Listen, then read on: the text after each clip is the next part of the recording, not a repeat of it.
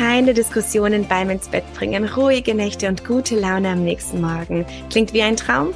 Dann ist der Ausgeschlafen-Podcast perfekt für dich. Ich bin Sylvia Abendthum, Schlafexpertin, Atom-Coachin, NLP-Practitioner und Gründerin von Wir Schlafen. Du erfährst in jeder Folge, wie du dein Baby oder Kleinkind unterstützt, entspannt in den Schlaf zu finden, damit ruhige Nächte auch für dich als Mama oder Papa keine Traumvorstellung bleiben. Herzlich willkommen zu einer neuen Podcast-Folge. So schön, dass du hier wieder reinhörst. Freut mich wirklich sehr. Und ich dachte mir, ich gehe heute mal auf das Thema Druck und inneren Druck ein. Denn manchmal, besonders wenn man die Einschlafsituation angehen möchte oder die Schlafsituation im Allgemeinen, dann entwickelt sich so ein leichter Druck.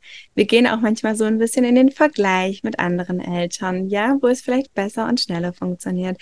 Andere Eltern, die ein gut schlafendes Kind haben, hier wären wir wieder bei gut und schlecht, was ich gar nicht so kommunizieren möchte, aber wo die Kinder erholsam schlafen, ruhig schlafen und im Vergleich zu deinem vielleicht nicht so die Schwierigkeiten haben wie jetzt dein Kind. Und da kann es manchmal passieren, dass wir uns, besonders die Mamas, und ich mache hier gerne diese Schubladen auf, Mamas und Papas, weil es einfach so ein Frauending ist, dass wir uns gerne einfach viel zu sehr verkopfen und uns dann selber diesen inneren Druck machen. Und jetzt ist es total einfach zu sagen, mach dir keinen Druck. Ich weiß es ja selber. Das bringt nichts, sondern du darfst einmal in dich hineinhorchen und einmal gucken, okay, woher kommt denn der Druck überhaupt? Denn der Druck, der kommt jetzt nicht nur allein daher, dass du sagst, okay, ich hätte jetzt gern eine andere Schlafsituation, sondern es ist ja noch viel, viel mehr dahinter. Es ist ja nicht nur der Schlaf, der quasi das Elternsein ausmacht, sondern es gibt noch andere Punkte. Es gibt noch das Thema Elternzeit, Elternsein, dann Arbeit, ja, wann beginnst du wieder quasi mit der Arbeit und was gibt es alles noch? Natürlich Haushalt, Einkauf, dann noch andere Verpflichtungen, wie zum Beispiel Geburtstage oder ähnliches.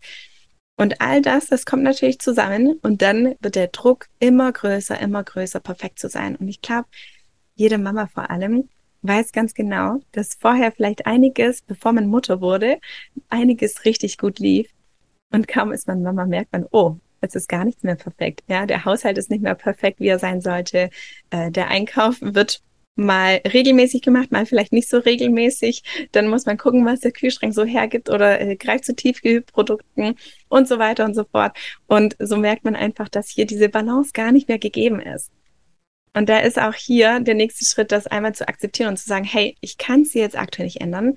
Und vielleicht ist das in den ersten Jahren so turbulent.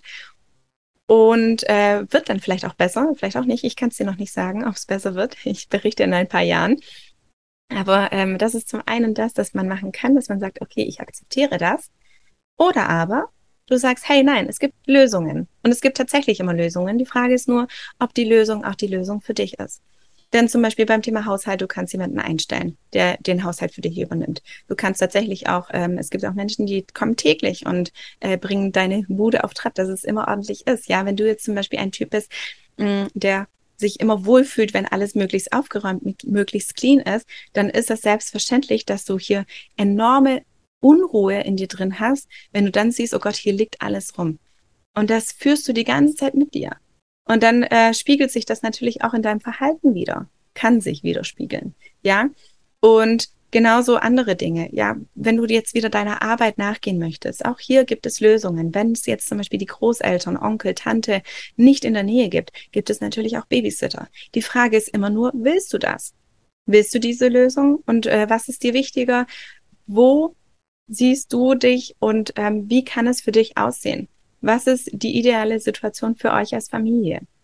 Und es dürfen auch hier wieder alle Bedürfnisse gesehen werden.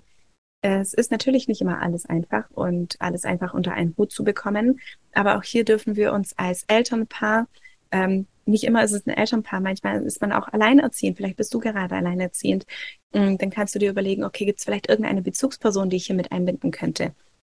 Aber grundsätzlich auch als Elternpaar darf man sich hier bei den Aufgaben, darf man sich die teilen, man darf sich die gerecht aufteilen, darf gucken, okay, sich einmal hinsetzen, okay, was gibt es immer zu machen? Und dann kann man das aufteilen. Wenn du jetzt gerade merkst, ich gehe komplett am Stock, ich muss hier gefühlt alles selber machen, dann kannst du sagen, okay, komm, Ich schreibe mir mal eine Woche auf, was mich wirklich die ganze Zeit nervt, was mich die ganze Zeit triggert, was mich ärgert, und schreibe mir das einmal auf.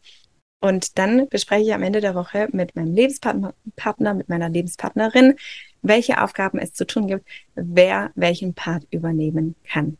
Es darf ein Ausgleich sein, denn es darf immer gemeinsam angepackt werden. Und auch als Alleinerziehende, wenn du dir hier Unterstützung wünschst, weil du das allein nicht mehr schaffst, dann kann ich das total verstehen. Dann schau mal, ob es nicht vielleicht auch irgendwo eine Möglichkeit gibt, dass du hier Unterstützung bekommst. Genauso bei Zwillingen, Mehrlingen, da ist es natürlich auch nochmal ein ganz anderes Pensum, und da ist es dann auch okay und verständlich, wenn man sich hier Unterstützung holt. Es ist immer okay, denn wie gesagt, jede Familie entscheidet hier für sich, was die beste Situation ist. Und auch hier dürfen wir nicht ins Urteilen gehen, ja, wir dürfen uns davon lösen und nicht sagen, hey, guck mal, sie geht schon wieder nach einem Jahr arbeiten oder nach 6 Monaten oder sonst irgendwas. Denn wir kennen nicht die Absicht dahinter. Wir kennen nicht die Situation in der Familie. Wir wissen nicht, woran das liegt. Und es darf eine Mama beispielsweise, weil hier natürlich immer oder oft, nicht immer, oft Mamas beurteilt werden, es darf eine Mama auch entscheiden, hey, ich möchte wieder arbeiten gehen, weil ich einfach diesen Ausgleich brauche, weil ich nicht Vollzeitmama sein will. Und auch das ist okay. Und deswegen nimm diesen inneren Druck, den du vielleicht hast, leg den mal ab und sag, hey, komm, so und so ist es für mich in Ordnung. Und dann steh dein Mann oder beziehungsweise steh deine Frau und sag, hey, das ist diese Konstellation, so wie das ist, so ist das für mich in Ordnung, so ist das für uns als Familie die idealste Lösung. Egal, was alle anderen sagen, es interessiert mich nicht, was andere sagen. Wir sind die Familie und wir machen das so, wie es zu uns passt, sodass sich alle bei uns in der Familie wohlfühlen. Ich hoffe, die Folge hat dir gefallen. Lass es mich gerne wissen. Ich freue mich auf jeden Fall weiterhin, dass du hier mit dabei bist, und freue mich auf weitere Folgen mit dir.